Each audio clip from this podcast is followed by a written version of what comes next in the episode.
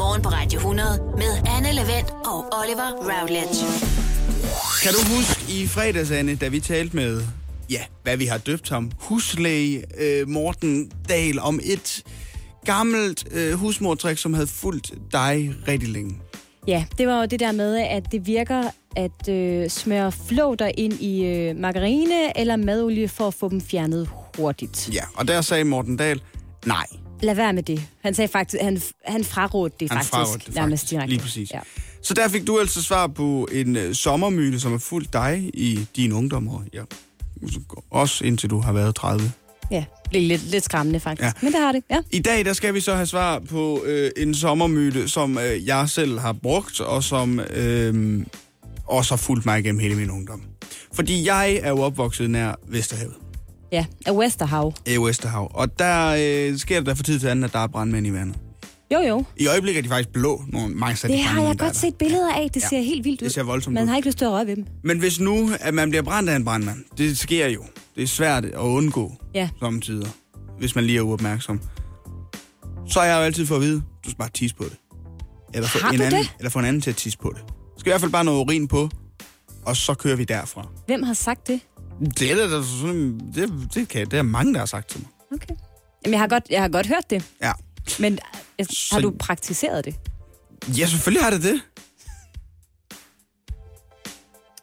Ja. Ja, Du ved, er du blevet Jeg har- tisset på, eller har du tisset på andre? begge dele. Okay, jamen det, Anne, ja. det er dejligt. Og derfor, Virkede det? så krydser I, det kan jeg ikke huske. Nej, okay. Jeg synes stadigvæk, det gjorde ondt, så vidt jeg husker. Ja. Og, og den grund, så krydser jeg alt, hvad jeg har, for at når vi om øh, et stykke tid skal tale med Morten Dahl, for at han siger, det er det eneste, der virker. Ja, du har gjort det helt rigtigt, Du har gjort det helt rigtige. Man skal bare tisse, tisse, tisse på det. Ja. Så vi finder altså ud af, om det, at man skal tisse på et brandmandssår, er en øh, myte, eller om det virker lidt senere på morgenen. Vi finder ud af, om jeg er blevet tisset på for sjov. Ja. Jamen, det glæder jeg mig til at Og- finde ud af. Det bliver super spændende. Ja. Noget, der også bliver øh, super spændende, Oliver, det er for afgjort øh, dagens dilemma, som man kan finde allerede nu inde på vores øh, Facebook-side. Og det er lidt en, øh, en historie, der vender tilbage hvert eneste år. Det handler om, at det er okay, at øh, cheferne på nogle arbejdspladser blander sig i ens påklædning om sommeren. Eller rettere sagt, at de dikterer, at man ikke må have shorts på. Det er Nå, måske især mændene, ja. det her det går ud over. Ikke? Så Jo. prøv her. Det er en arbejdsplads. Vi er en pæn arbejdsplads. Du skal have lange bukser på, selvom øh, der er 30 grader udenfor. Det er jo en diskussion, der blusser op, altså stort set hver sommer. Jeg kan da huske, øh, var det sidste år, at JP, øh, på J, altså Jyllandsposten der øh, i, i Aarhus ved deres hovedsæde sagde til deres medarbejdere, I skal ikke have shorts på. Ja, det var faktisk forrige år. Men det, Var det det er rigtigt, ja. Der blussede, der blussede øh, diskussionen øh, virkelig op. Ja. Men igen i år oplever fagforeningerne, at der er mange af deres medlemmer, der ringer ind og siger, øh, prøv at høre, kan det være rigtigt, at min chef blander sig i min øh, sommerpåklædning? Mm. Så øh, nu har vi lagt det op som et dilemma inde på vores Facebook-side. Find os på Radio 100 og gå ind og øh, fortæl os, hvad du synes om den her problemstilling. En dejlig morgen, som sagt, om et øjeblik, der skal vi så have fat i spillestederne. For der er en ting, jeg savner, Anne, øh, og man kan komme med nok så mange mulige tiltag og sjove, finurlige idéer til, nu skal vi høre noget musik, fordi vi ikke kommer på, på festivaler og sådan noget. Ja. Jeg savner live-koncerter. Jeg Ja. savner virkelig live-koncerter. Jeg elsker at gå til koncerter. Øh, og det er jo en del af fase 4-genåbningen, som skal starte primo august, mm-hmm. hvor man siger, så kan spillestederne godt begynde at åbne op igen. Men der er nogle restriktioner.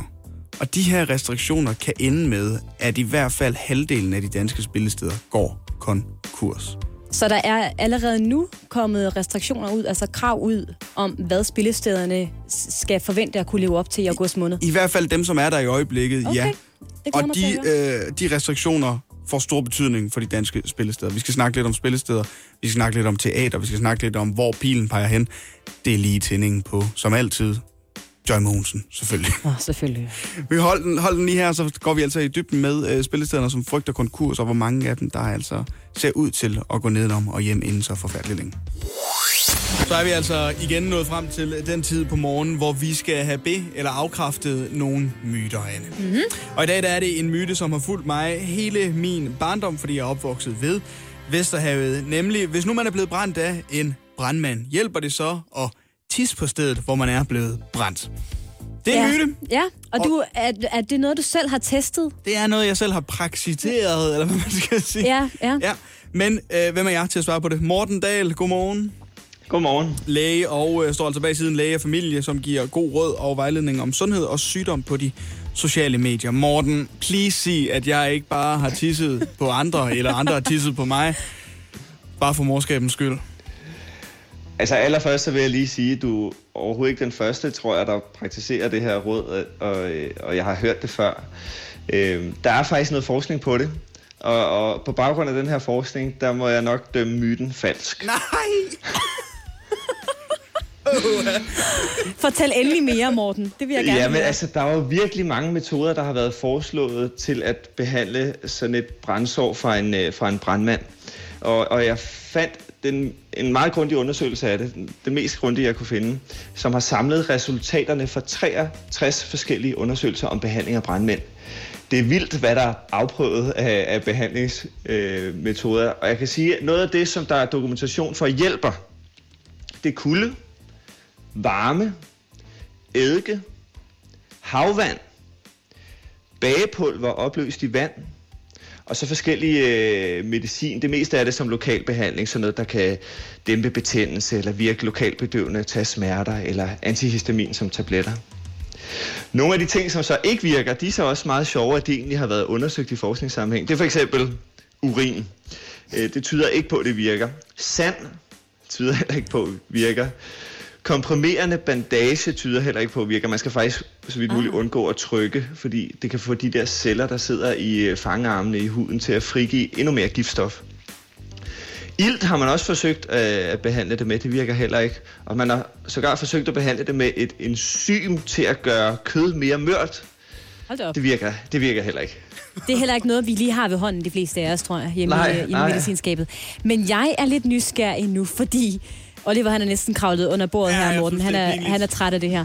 Men øh, ved vi noget om, hvorfor at man af en eller anden grund har tænkt, at urin er, er den bedste kur mod sådan et brandmandssår? Er det, er det noget med varmen at gøre? Jeg tror måske, det handler om, øh, at man har erfaret, at eddike virker, og eddike er jo en syre. Øh, urin er også en lille smule til den sure side. Eller også kan det handle om varmen i urinen, det kan også godt være. Øh, men altså, der er, det er undersøgt, og der er lige så mange undersøgelser, der viser, at det ikke viser, som, at det ikke virker, som, som undersøgelser, der viser, at det kan have en lindrende effekt. Så alt i alt må man nok sige, at det ikke rigtig virker. Det er super, Morten. Hvor er det hyggeligt at have, have dig med her. Men kan du ikke lige repetere igen, hvad det så er, der virker Jo, på I får, brandmanden? I får lige øh, den helt basale opskrift, ikke, på hvis man bliver brændt af en brandmand. Ja tak. Hører du efter, Oliver? Et, fjern alle resterne fra brandmanden og de fangearme, der måtte være på din hud.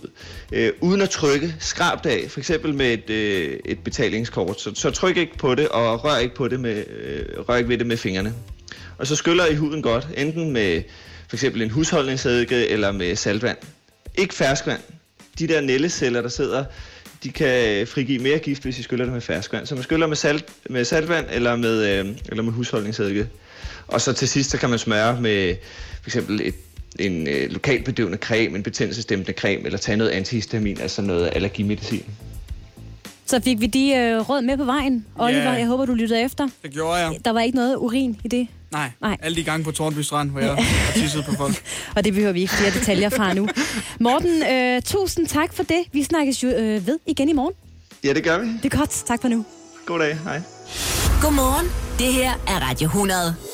Det skal handle om mad nu, Anne. Eller rettere, så skal det handle om vegansk og vegetarisk mad. For Dansk Vegetarisk Forening, de er nu gået i gang med at indsamle penge til en retssag mod staten. Ja, for ifølge Dansk Vegetarisk Forening er der alt for store geografiske forskelle på, hvad de offentlige køkkener i for eksempel børnehaver og på hospitaler kan tilbyde af måltider til netop vegetarer og veganere. Så det problem vil foreningen nu have bragt for domstolene, så der kan komme øh, ens retningslinjer på det her område. Og så kan vi sige godmorgen til dig, Rune Christoffer Dragsdal.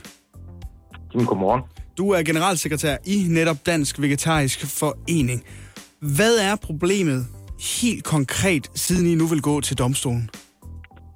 Problemet er, at der er en masse mennesker, som i dag er i klemme i, i de offentlige køkkener. Det er fra hospitaler og plejehjem til, til daginstitutioner. Så sagen her handler om at afklare retten til at få grønt mad de her steder. Og øh, dermed også, øh, så man kan sikre, at det grønne valg generelt bliver mere tilgængeligt for alle borgere. Og det grønne valg, det bør være nemt. Det skal ikke være et eller andet øh, kompliceret, som giver en masse udfordringer. Men hvad er det helt præcist, I håber på i Dansk Vegetarisk Forening? Altså håber I på, at samtidig med, at, at øh, køkkenerne på plejehjem skal øh, lave forloren hare, så skal de ved siden af også lave en, en øh, lækker vegansk ret med, med bønner og bulgur osv.? Ja, man kan sige, retssagen her, den, den tager udgangspunkt i folk, som, øh, fordi det rent juridiske med den, der tager den udgangspunkt i øh, vegetar og veganer, og det handler om, at at vi ved, at ved menneskeretsdomstolen, der er vegetar og veganer specifikt beskyttet. Så man kan sige, de sager, der bliver taget op her, det handler om, hvis der faktisk er borgere, som lever vegetarisk eller vegansk, for eksempel på plejehjem, og hvor man ikke er i stand til at lave et ordentligt måltid til dem. Øhm, så, øh, så, så det vil ikke tvinge alle plejehjem til at sikre en grøn ret. Øh, som, øh, men, men det er klart, at øh, i og med, at der bliver flere og flere, der er en hel generation på vej ind, for eksempel på plejehjemmene, mange af dem fra 68'erne og 70'erne, mange af de gamle hippier måske, de er nu på vej øh, øh, op i alderen. Så der bliver flere og flere, der rykker ind, også i den del. For noget andet er det jo nede ved daginstitutionen, kan man sige. Der er mm. ofte en generation af unge, som nu rykker ind og får børn i daginstitutionerne. Skal... Så det berører en række institutioner. Jeg skal bare lige høre, altså har I konkrete ja. eksempler på, at, at beboere på eksempelvis plejehjem eller børn i børnehaver simpelthen øh, sulter, fordi der ikke er noget mad til dem? Vi har et konkret eksempel på en øh, kvinde, øh, der havde levet vegetarisk i 30 år, og da hun så kom på plejehjem, øh, så var de ikke i stand til at servere ordentlig mad, så hun endte med at begynde at spise øh, kylling og fisk igen efter 30 år som vegetar, øh, fordi hun øh, følte sig presset til det, fordi de ikke kunne, kunne sørge for ordentlig vegetarisk mad. Vi har også øh, eksempler på, på ældre, som, øh, hvor, som er blevet demente, og som man begynder at servere kød for dem igen, og det synes vi selvfølgelig er fuldstændig uacceptabelt. Øh, I daginstitutionerne, der er øh, ofte hensyn til vegetariske børn, men ikke altid. Og øh, hvis du har en vegansk familie, så er det rigtig vanskeligt mange steder. Både i forhold til, at øh, man ikke vil servere det, men mange steder så er problemet så, hvis man så i det mindste tilbyder forældrene at medbringe en madpakke. Men det øh, forbyder man også en række steder, og så bliver det jo helt umuligt for en familie at, at leve vegansk og leve efter deres overbevisning. Rune Kristoffer Dragsdal, ifølge dansk statistik, der er det cirka 2,5 procent af befolkningen, der er vegetar og veganer. Hvorfor skal de her offentlige køkkener, hvor der i forvejen er travlhed og knappe ressourcer, så tage særhensyn til en så lille, relativt lille del af befolkningen og lave specialmad øh, til dem? Ja, det drejer sig om, at øh, det er jo 2,5 procent af befolkningen, men øh, blandt unge er vi oppe på allerede 5,5 procent, og det er jo stigende, ikke? Så er der mange fleksitarer i befolkningen også, øh, som jo vil foretrække at kunne få det grønne, hvis det var mere tilgængeligt. Det er 11,5 procent af befolkningen. Øh, men grundlæggende så er det sådan, at man øh, har, har krav på øh, beskyttelse, men øh, som, øh, som vegetarveganer er man dækket af nogle domme ved menneskerettighedsdomstolen. Og det som retssagen så skal afklare, det er, hvor, hvornår det gælder. Øh, så, så igen, i sidste ende handler det her også om at sige, vi har jo som samfund interesse i at gøre det grønne valg tilgængeligt.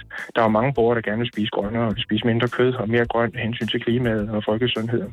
Og der nytter det ikke, at det, at det skal være så besværligt, for så, så mister folk imod på det. Der er jo rigtig mange, der gerne vil spise mere grønt, men man har svært ved at praktisere det, for eksempel fordi de offentlige køkkener desværre ikke giver et grønt alternativ. Og nu ved I så har den her sag bragt for domstolen. Hvad er ønskescenariet for jer? Altså, hvad skal der komme ud af det her? Ønskescenariet er, hvis vi faktisk vinder, de, det, det er en række sager, der vil blive taget op, en række konkrete sager, så man kan få en, en principiel afklaring. Ønskescenariet er selvfølgelig, at vi vinder alle de sager, der kommer op. Øh, men det er jo også meget muligt, at lad os sige, at vi tager fem sager op. Det kan jo være, at vi vinder tre eller fire af dem, og taber en eller to af dem. Øh, og det er klart, at hvis nogle af sagerne bliver tabt, så håber vi, at politikerne på Christiansborg øh, følger op. Det håber vi under alle omstændigheder, fordi at vi mener også, at det kunne være udtryk for en øh, god og ansvarlig klimapolitik og sikre det grønne valg igen. Det er jo en meget lavt hængende frugt for samfundet, øh, der, hvor folk faktisk kan vælge øh, det grønne. det er der mange borgere, der gerne vil, men hvor det ikke er så tilgængeligt i dag. Så, så ønskescenariet for os er at sikre, at alle mennesker har muligheden for at få et øh, grønt måltid i alle de offentlige køkkener i Danmark. Rune Kristoffer Dragsdal, I skal held og lykke med jeres retssag. Du er øh, generalsekretær i Dansk Vegetarisk Forening, og tak for din tid her til morgen. Mange tak. En god dag. Det du kender, det du vil vide. Morgen på Radio 100.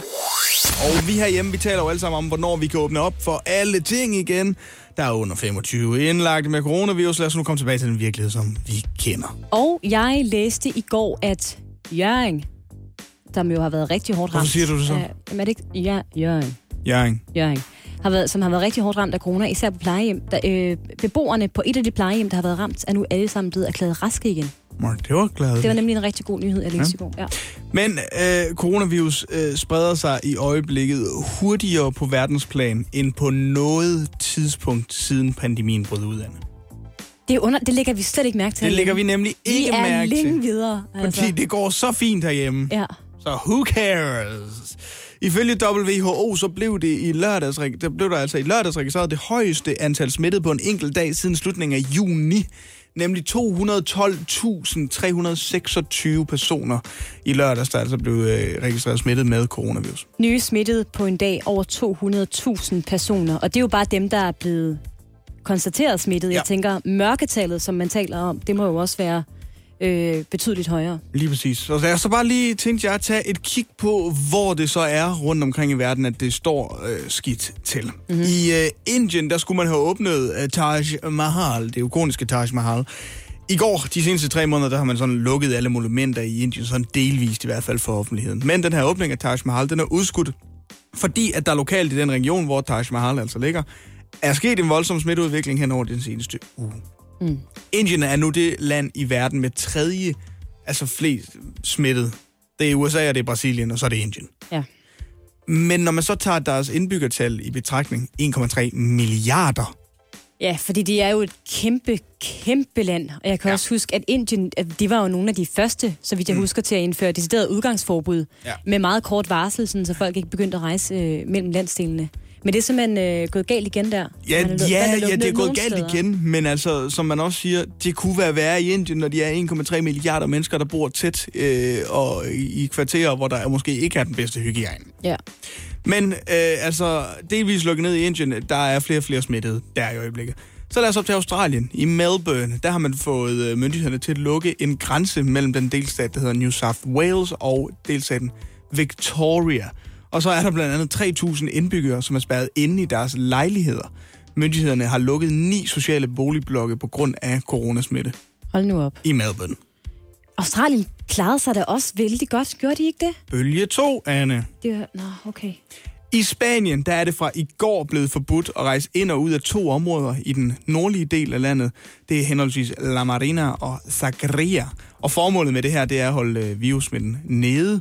Man har indført, øh, det, her, det er blevet indført efter, at der har været en, en stigning af coronatilfælde i netop de to byer. Omkring 270.000 indbyggere er berørt. Og det vil sige, at de er så at sige lukket inde i deres regioner. Ja. Men de må ikke rejse ud af regionerne, og folk, må ikke, og folk udefra må ikke rejse ind i regionerne, Nej. for netop at inddæmme smitten. Problemet er lidt her, at man jo få øh, uger siden åbnet op for regionerne, så man godt må rejse fra region til region i Spanien. Noget, som myndighederne ellers kunne sige nej til inden da. Ja. Hvilket også betyder, at der er en del turister fra blandt andet Madrid og andre steder i Spanien fanget i de her to byer, som ikke må ud nu nu. ikke kan komme nogen steder hen. Nå. Ja. Fra Spanien, så lad os hoppe til øh, Israel. Der har man valgt at åbne natklubber, bar og øh, sportsskoler. Det gjorde man tilbage i maj måned. Nu har man så valgt at sige, det lukker vel lige igen. Øh, pandemien spreder sig, det er tydeligt. Den stiger dag for dag og medfører en stribe kritiske syge patienter, siger Benjamin Netanyahu. Øh, og Israel, som sagt, åbnede altså op for det hele i maj. Endnu flere smittetilfælde lige siden da. Nu lukker man ned for det hele igen. Mm. Iran, der skal indbyggerne nu bære ansigtsmasker uden for hjemmet. Påbuddet kommer efter, at der er nogle sundhedsmyndigheder, som altså har registreret 163 nye døde på grund af coronavirus i går. Det er det hidtil højeste antal på en enkelt dag, siden man altså begyndte at blive smittet i Iran tilbage i februar. Hold nu op. Og så har vi jo ikke været i USA endnu, Anne.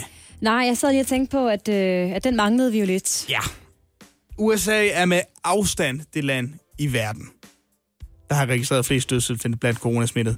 130.271 personer er døde i USA. Og det er Det- dem, der er døde. det er dem, der er døde. 130.000 mennesker. Det seneste døgn er der 357 coronapatienter, der har mistet livet i USA. Hold nu op. Der er et bekymrende højt antal nye smittetilfælde. 55.000 nye smittede det seneste døgn. Knap 3 millioner amerikanere er i alt blevet testet positiv for coronavirus. Ja, og det er jo det, man fornemmer, at øh, USA virkelig øh, stadigvæk ikke helt har styr på det her. Jeg læste også et sted, at det nu bliver anbefalet kraftigt, at når øh, Trump holder de her vælgermøder, så, så skal dem, der deltager, bære ansigtsmaske. Fordi Ja. hvis man har set nogle billeder derfra, så tænker man, hvorfor sidder I så tæt? Og hvorfor øh, beskytter I ikke jeres øh, ansigter på nogen måde? Det her, det skal jo ikke være en, øh, en skræmmekampagne, fordi ja, det skal ikke være nogen hemmelighed, at jeg har... Øh, når vi vælger historie til det her program, i et stykke tid, måske lidt bevidst har undgået corona-historie, fordi at vi ved det sgu alle sammen godt. Ja. Men det skal måske være med til at understrege, at ja, vi har det godt herhjemme, og vi synes, det er skide irriterende, at vi ikke kan det, som vi kan. Men vi har det godt, fordi vi har passet på hinanden. Vi skal med at blive ved med at passe på hinanden, hvis ikke den her bølge 2, den skal komme og tage hårdere fat om os, end den gjorde i første omgang. Men det er også det der med, at, at når man lever lidt i sin egen boble herhjemme, så har man ikke rigtig nogen idé om, at, at der er andre steder overhovedet ikke er styr på det her. Altså, jeg, mm. jeg troede, det gik fremad i hele verden, ligesom det ja. jo øh, har gjort i Danmark. Det gør det bare overhovedet ikke. Nej. Så det er bare lige en, det er ikke slut endnu, en påmindelse om, det ikke er slut endnu, og vi skal passe på hinanden, og så skal vi blive ved med at holde afstand. Og spritte af. Og spritte af og vaske hænder. Ja. Og så kan vi altså endnu en gang sige hjertelig godmorgen til vores kære huslæge, har vi altså valgt at kalde dig. Morten Dahl, godmorgen. Godmorgen. Du er øh, læge, og du står bag den side, der hedder Læge og Familie, som på de sociale medier giver øh, råd om sundhed og sygdom. Og det gør du jo også her i Morgen på Radio 100, hvor du hjælper os med at knuse nogle sommersundhedsmyter. Det gør jeg med glæde. Ja. Øhm, og den næste, vi skal have fundet ud af, om, øh, om det er en myte, eller om det rent faktisk passer, det er, passer det, at man bliver syg, hvis man beholder sit øh, ofte kolde og våde badetøj på, når man har været ude og svømme? Den her myte, der bliver nødt til at være en lille smule diplomatisk og sige øh, sandt og falsk. Det hader jeg, når du gør, Morten Dahl. ja, men der, og, du ved, og du ved, der knytter sig en forklaring til det. Og kom endelig med den. Så vi skal nok, vi skal nok blive lidt klogere alligevel. Ja. Øh, man mener, at kulde er en medvirkende årsag til infektioner. Øh, for eksempel mener man, at det er en medvirkende årsag til, at man bliver, oftere får de, alle de her luftvejsinfektioner om vinteren. Slimhinderne bliver kolde, der er mindre blodgennemstrømning. Med blodet er der jo immunceller, det vil sige, at der er også lidt mindre immunforsvar i, i slimhinderne, og, og mindre beskyttelse mod, at virus kan trænge ind og, og give en infektion.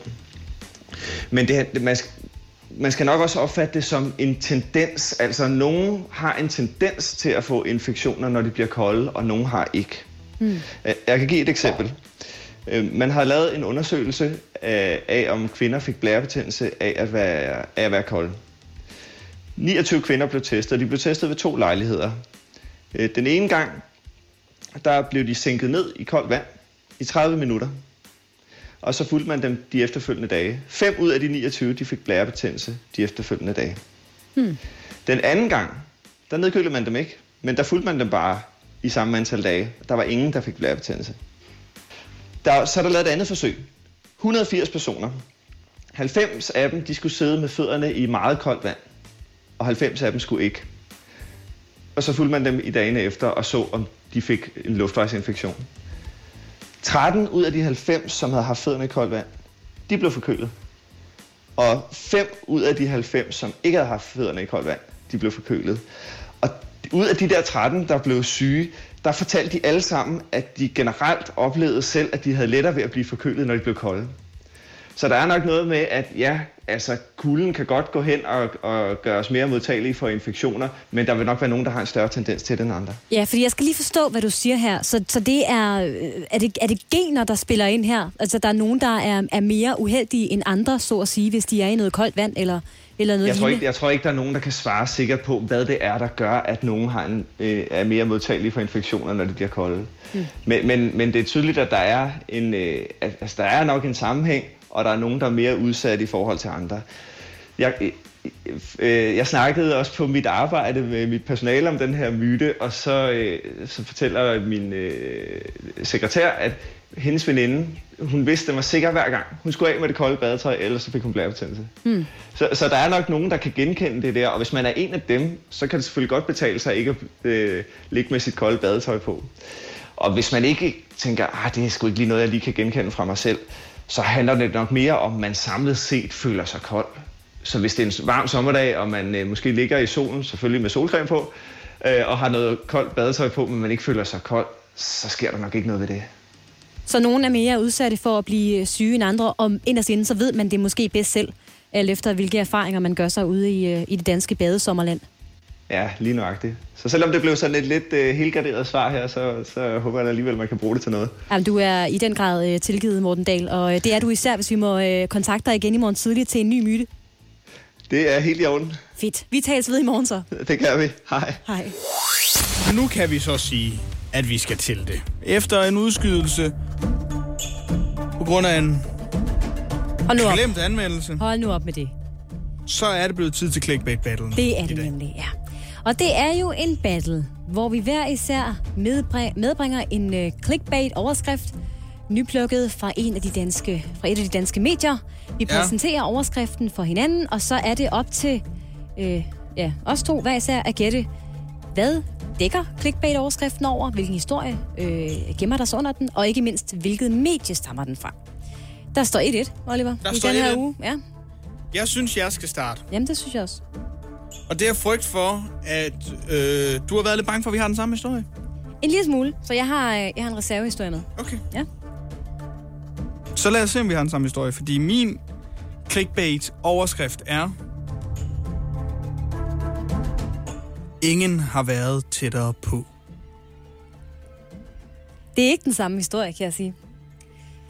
Oh, ingen har været tættere på. Ej, det kan jo være alt i hele verden, altså.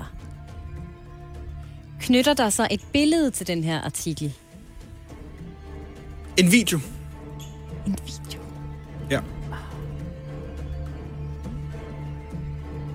Jeg tror, øhm, overs... Jeg vil sige... Må, jeg- vil du have en ledtråd? Jeg vil gerne- jeg meget gerne have- også i går jo, kan man sige. Lille bitte ledtråd, ja. Det er en historie, som, øh, som man havde op øh, i weekenden, blandt andet, og som også er en tilbagevendende ting hos de danske medier. Der er, det, er en, det er en historie og en sag, man altid kan tage op.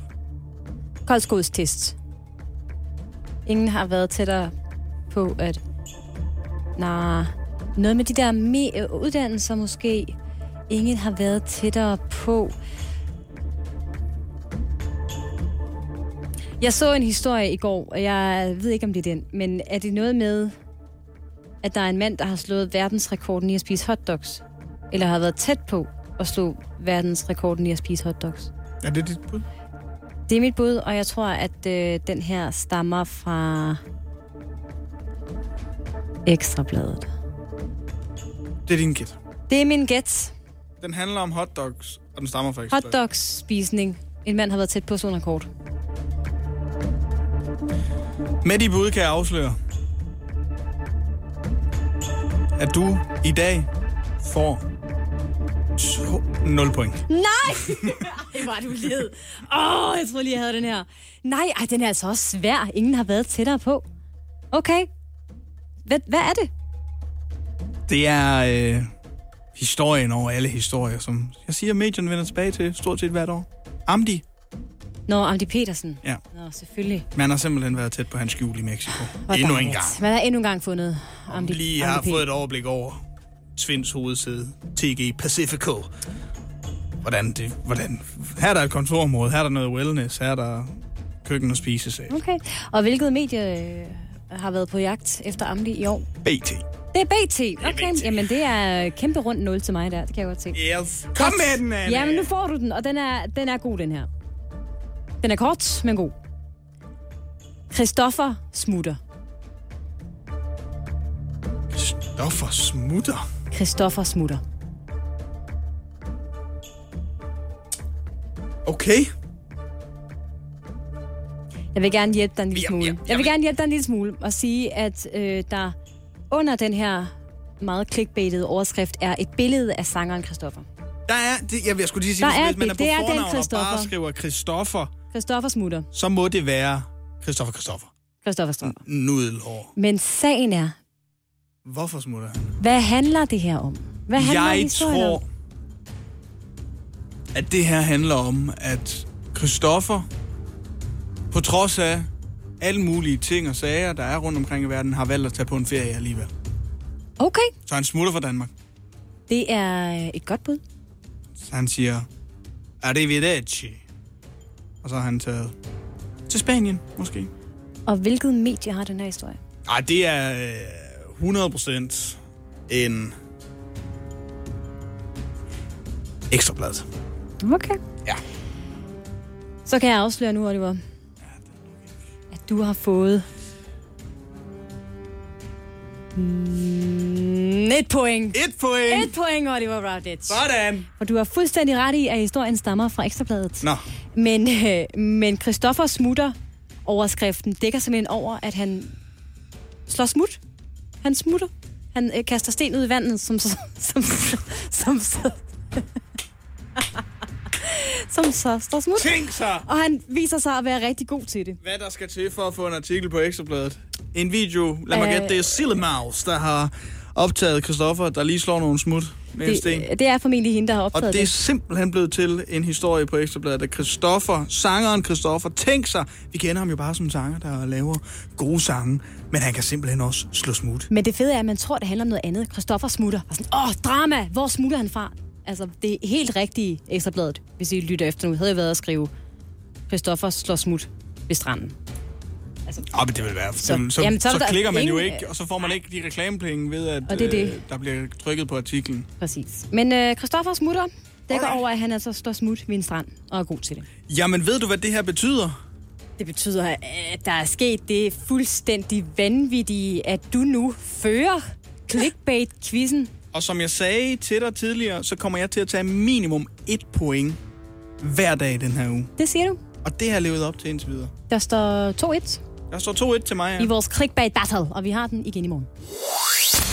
Her name was Lola. She was a showgirl with yellow feathers in her hair and a dress cut down her there. She would Nu skal vi en tur til Brasilien. Og det var det. Det var Ja. sådan lidt, hvad er vi ude i her, Oliver? Øh, andet end det er en dejlig sang. Hvor landets præsident er blevet smittet med en ond, ond, ond omgang karma. Ja, det siger du. Jair Bolsonaro. Han er nemlig blevet smittet med coronavirus. Ej, undskyld, det er ikke sjovt, men det er sjovt. Skal vi lige have ridset op her, Oliver? Altså, Bolsonaro Ja. er blevet smittet med det, som han selv kalder en lille influenza og en medieskabt virus, som man ikke behøver at tage alvorligt. Fordi det er jo ingen hemmelighed, at Brasilien har været et af de aller hårdest ramte lande i verden i forhold til corona. Netop fordi Bolsonaro har tøvet med at lukke ned og tøvet med at anerkende alvoren af den her virus. Ikke? Ja, den her virus er han nu selv blevet ramt af. Det oplyste han i går eftermiddags. Dansk tid live på tv. Men han blev testet i mandags, efter han har haft feber og ondt i kroppen, og han behandler sin virus med den eneste rigtige, ifølge ham selv i hvert fald, nemlig klorokin. Nå, Altså er det... det stof, som man taler varmt om som behandling af covid-19, men som der er ingen videnskabelige beviser for at skulle virke. Er det, det er ikke blegemiddel? Nej. Det var Trump, der mente, Det skulle er drikke ikke, det. ja, lige præcis. Og der synes jeg bare lige, tommelfingerreglen må være, at man skal aldrig tro på noget som helst, øh, der starter med ordene klor er godt for din krop. Ej, det, det er måske en god pointe, faktisk.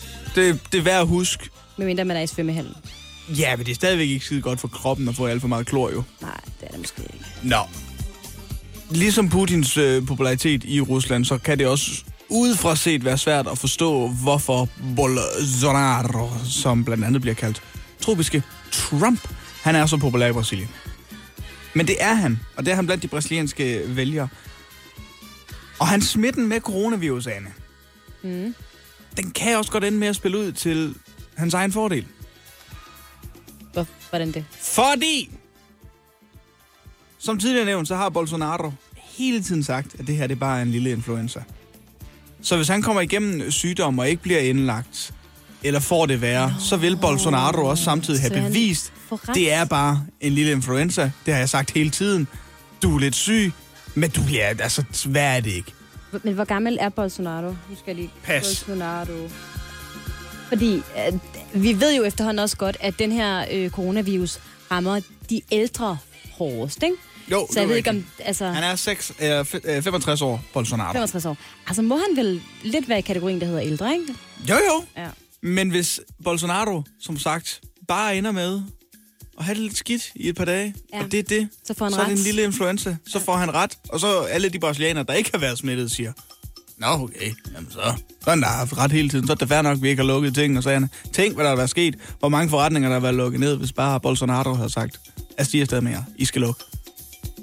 Så på den måde, så kan coronavirus, som han selv er blevet ramt af Bolsonaro, måske ende med at spille ud til sin egen fordel. Altså, jeg er jo ikke meget for... Øh... Jeg synes ikke, man skal være skadefro eller sådan noget, vel? Nej. Men jeg blev Hvad en skal lille... du til at jeg, sige nu? Jamen, jeg blev... Jeg fik den der onde stemme ind i mit hoved, der sagde, ha!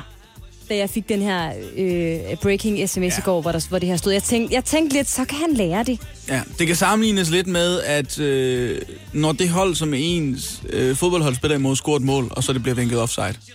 Ja, det Hvordan kan man der? jamen dog, jamen Så dog. Kan man bare lige se, ja. ikke også? Ja. Men- Men, Men øh, vi ønsker selvfølgelig det bedste. Om ikke for Bolsonaro, så i hvert fald for øh, det brasilianske folk. Der er sikkert nogen derude, der krydser fingre. Ja, jamen, det Lad er os, der øh, lad os sige det på den måde. Og, men altså, jeg tænker bare, at Bolsonaro han er typen, der umiddelbart godt kan tage et par dage i sengen for at bevise, det er bare en Jo, lille jo. influencer. Ja. Men lad os se, hvordan det kommer til at gå. Så, så er det endnu en gang blevet den tid på morgen, hvor vi kan sige godmorgen til Morten Dahl.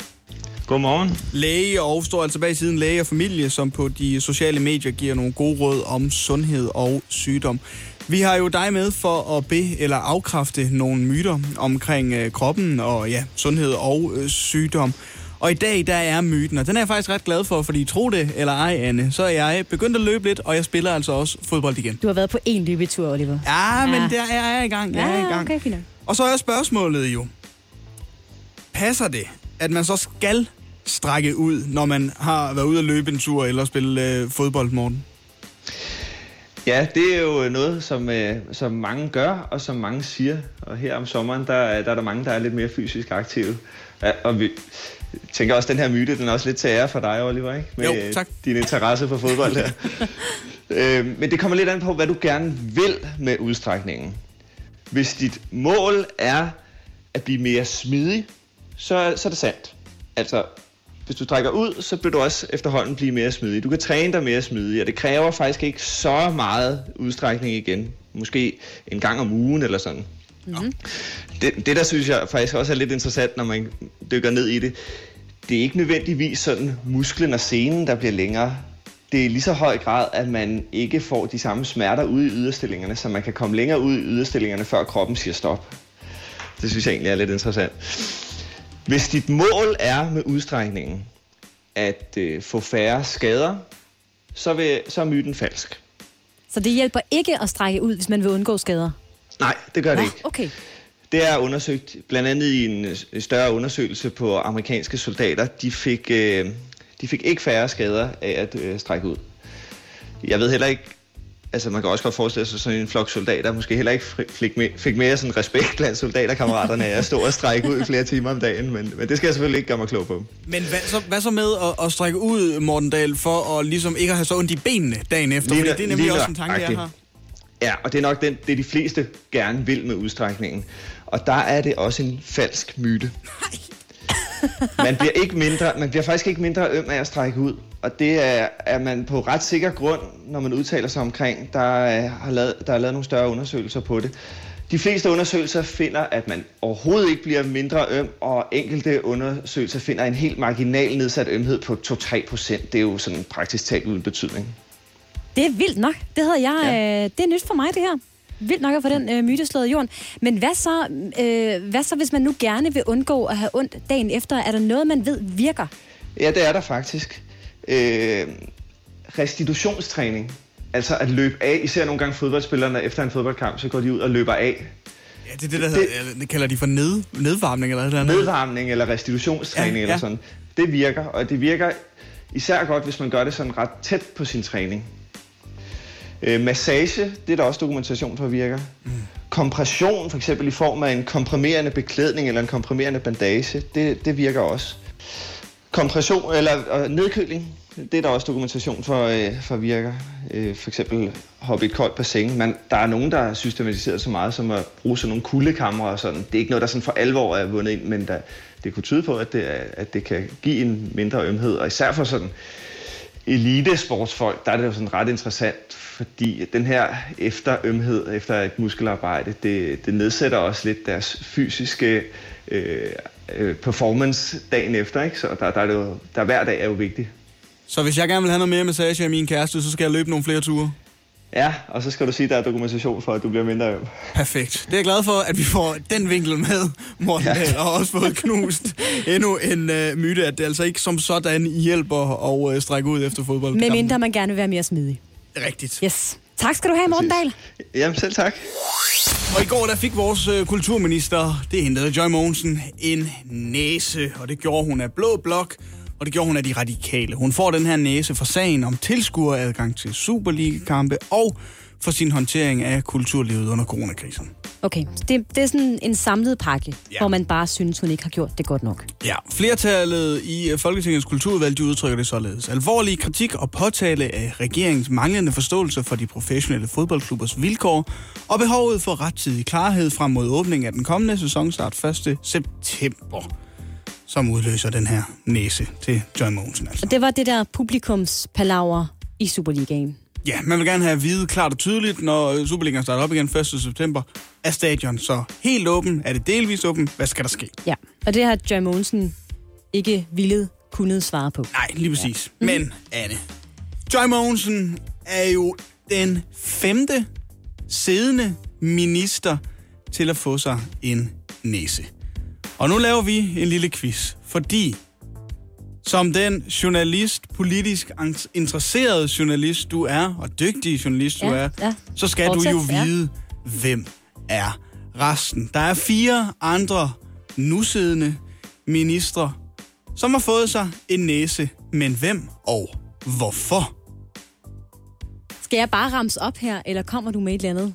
Du skal bare sige de fire Jeg skal bare ramse op. Ja, selvfølgelig skal du. Okay. Øhm, jamen, øh, der har været lidt forskellige... Åh, nu skal jeg lige tænke mig om. Der har jo været den her øh, ret store sag under coronakrisen med de her ubrugelige respiratorer, som vi valgte at øh, tilbyde Italien. Ja. Det er en sag, der i hvert fald har kostet flere næser, ved jeg. Eller i hvert fald har givet flere næser til nogle øh, siddende ministre. Jeg ved, at øh, forsvarsminister Trine Bramsen har fået en for, øh, for sin ageren i øh, respiratorsagen, hvis vi kan kalde den det. Det er rigtigt. Trine Bramsen er en af de fire, nemlig hun fik sin næse i slutningen af juni. Ja, det er ikke så lang tid siden. Det gjorde hun for sin rolle i sagen om de her ubrugelige respiratorer, som altså blev sendt til Hun Italien. siger altså, at hun ikke var vidste noget som helst om, at, at vi tilbød nogle respiratorer, der faktisk ikke kunne bruges til behandling af corona. Så har øh, vores udenrigsminister Jeppe Kofod fået en næse i samme sag. Det gjorde han også, men han fik den allerede i maj, Ja. Jeppe Kofod. Han var lidt I samme tidligere. sag, Ja. ubrugelige respiratorer til Italien. Øhm, så har vores øh, sundheds- og ældreminister fået en i samme sag. Det er også rigtigt, Anne. Sådan, sådan. Og den fik han samtidig med Trine Bramsen, Magnus Heunicke. Ja. Det er sjovt, fordi det er som om, at det... Øh, Og nu har du så taget de tre, du tydeligvis skulle huske. ja, Og øh, padlet længe nok hvor om den mange mangler jeg? Du mangler en. jeg mangler en. Men den kan jeg også godt. Jeg er lidt i tvivl om øh, den specifikke årsag, men jeg ved, at vores klimaminister, Dan Jørgensen, har fået en næse for ikke særlig lang tid siden. Og det har, øh, hvis jeg må øh, sige det lidt bredt, noget at gøre med hans nølen. Han har nølet, han har øh, været lang tid om at indkalde Folketingets partier til nogle forhandlinger om noget med noget, som jeg ikke helt kan huske. Det skal jeg erkende. Ej, det, det har ikke noget med klima... Ved du hvad, du får fire ud af fire. Jeg synes, det er flot nok. Gør det? Det er godt klaret. Jeg troede ikke, du kunne Dan Jørgensen. Okay, Jamen, jeg, jeg kan godt huske, at han har fået en næse. Ja. Jeg er ikke helt sikker på. Det var noget med nøl. Ja, det er nemlig, han har fået en næse for at være, og det er den specifikke betegnelse, nølende med at indkalde til forhandlinger om ibl- iblandingskrav for biobrændstof i brændstof. Det var det. Ja, det havde det lige på tungen. Og det er jo altså. fortjent nok, kan man sige, hvis man er nølende med det, at Ja. man får sig en næse. Men det er rigtigt, Jeppe Kofod, Magnus Heunicke, Trine Bramsen, alle sammen i den samme sag om de her respiratorer til Italien. Og også i slutningen af juli, Dan Jørgensen for altså at være nølende Og så senest kulturminister øh, Joy Mogensen. Og nu kulturminister Det er mange ministre på øh, et enkelt år. Det er mange minister øh, på tre måneder. Ja, det, er, det går hurtigt her til Ja. sidst. Det er det altså. Der er fem minister på, øh, øh, på tre måneder, der alle sammen har fået sig en næse. Hun får officielt sin næse i dag, onsdag, Joy Mogensen, og så kan vi ikke godt please stoppe med at kalde det for en næse. Altså, jeg har jo altid tænkt, at det ville rent faktisk være en straf, hvis de blev tvunget til at gå rundt med sådan en papnæse på, eller et eller andet. Jamen, altså, det ville da være sjovere. måned, det ville da være sjovere, hvis dem, som udgiver næsen, siger, vi har skulle lige givet øh, Joy Mogensen en bejmand alle sammen. En bejmand. En bejmand. Men jeg synes, jeg synes og så, så er vi over det. det, og Så er hun med på, at det var forkert, det, Det hun er- gjorde. og Vi har så givet en det bejmand, så er vi videre. Ja. Jeg er mere til papnæsen. En måneds papnæse, når man får en næse. Det vil være øh, bedre i hvert fald, end at kalde det for en næse. Jeg synes, det er lidt gammeldags. Det kunne vi godt bruge til. Hjælp en, du holder af med at tage det første skridt til bedre hørelse. Få et gratis og uforpligtende hørebesøg af Audionovas mobile hørecenter. Så klarer vi det hele ved første besøg, tryk dig nemt i eget hjem. Bestil et gratis hørebesøg på audionova.dk eller ring 70 60 66 66. Kernefamilie, regnbuefamilie eller selvvalgt familie. Uanset hvilken familie I er, gør ASE arbejdslivet lidt lettere. Få én fagforening for hele familien til kun 99 kroner om måneden. Og se den ekstra rabat, du kan få på ase.dk. Klokken er 10 minutter og over 9 her på Radio 100.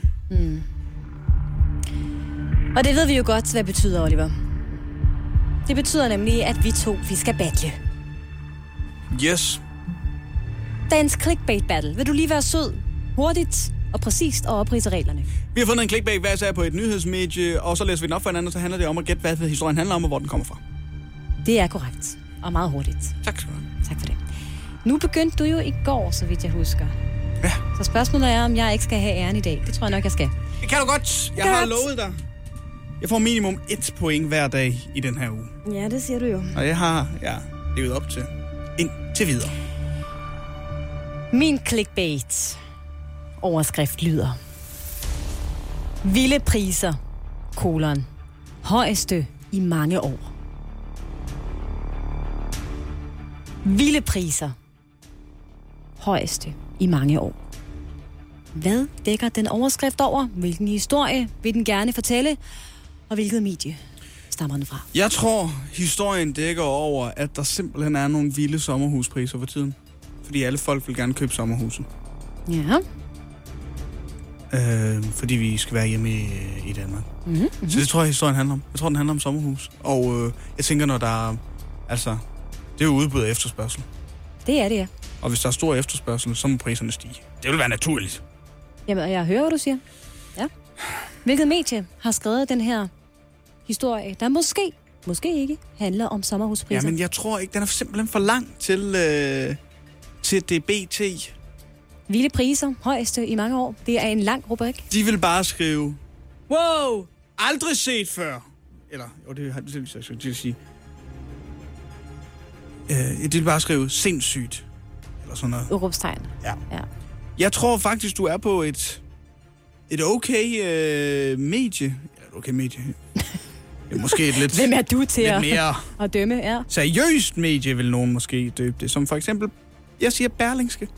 Du siger Berlinske. Jeg siger, du er på Berlingske, En og den handler om... Berlingske. Det, det er et sats. Det er Ja. ja. kæmpe sats. Ja. Og det er mit endelige bud. Jeg må sige, Oliver, øh, jeg er en lille smule overrasket. Fordi det er øh, vanvittigt, at du nu har fået Du siger 0 point. 0 point. Satan! Ingen point Pardon, i dag, my friends. Oliver Wablet, fordi Nå. den her øh, rubrik stammer faktisk fra BT.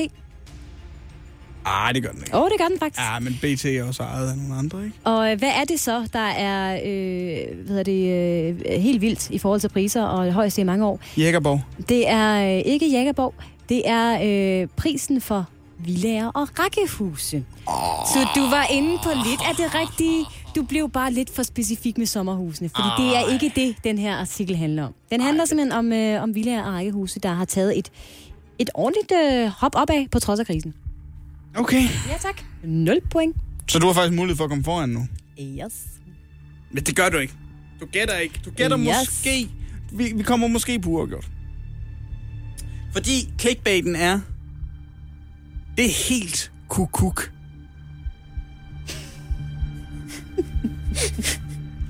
Det er helt kukuk. Det er helt kukuk. Kan du give et lille hint? Er der noget billede til et Der er andet? et billede til. Okay, hvad viser det billede? Ej, Det er helt kukuk. det er helt kukuk. Jeg vil sige... Okay, du får et... Du, nu får du det sab, så simpelthen. Okay. Omdrejningspunktet for denne her clickbait-artikel er et sted, som du bruger ofte. Hver dag, måske. Toilettet. Du bruger det ikke så meget, som du frekventerer det, som du kører på det. Så er siger jeg ikke mere. Jeg siger ikke mere. Det er helt kukuk. Et sted... Mm, det handler om vejene. Det ja. er kukuk på vejene. Og det, der er kukuk på vejene, er øh, mængden af biler. Mængden af biler på vejene herhjemme er simpelthen fuldstændig kukuk. Og jeg kan godt fortælle dig, hvem der har øh, skrevet det her. Fordi det er, øh, det er vores venner fra Ekstrabladet, der simpelthen mener, at det er helt kukuk med den trafik, der er på vejene. Er det dit endelige bud? Det er mit endelige og, tror jeg, det er rigtige bud. Okay. Ja. Det er spændende. Det er kukuk. Der er et point til dig. Ja! Så der står 2-2 nu. For det er nemlig ekstrabladet. Sådan. Jeg vidste, det var ekstrabladet at skrive kukuk. Men jeg ved ikke, om du nogensinde øh, har cyklet på Knibbelsbro, eller kører på Knibbelsbro. I For København. ikke at sige det, det gør du hver dag. Ja, det gør jeg hver eneste dag, ja. Ja.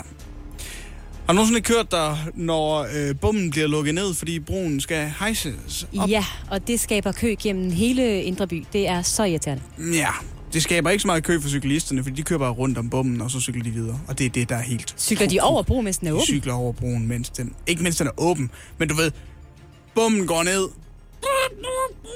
Cyklisterne kører cyklisterne kører videre alligevel, selvom bommen går ned.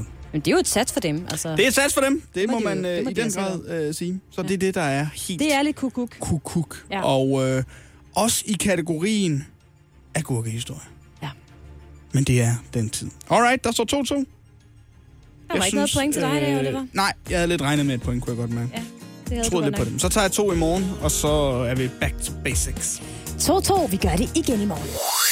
Selvom de fleste coronapatienter, Oliver, heldigvis bliver raske igen, så er der altså mange af dem, der alligevel kæmper med helbredet flere måneder efter, at de på papiret er blevet erklæret sygdomsfri. Ja, og på Facebook så er der blevet oprettet en gruppe kaldet Covid-ramte med senfølger, hvor mange tidligere coronapatienter altså beretter om, at de ikke føler sig helt raske, selvom de altså ikke længere har viruset i kroppen. Ja, og en af dem, der står som administrator af den her side, det er dig, Susie Vordenskjold. Godmorgen.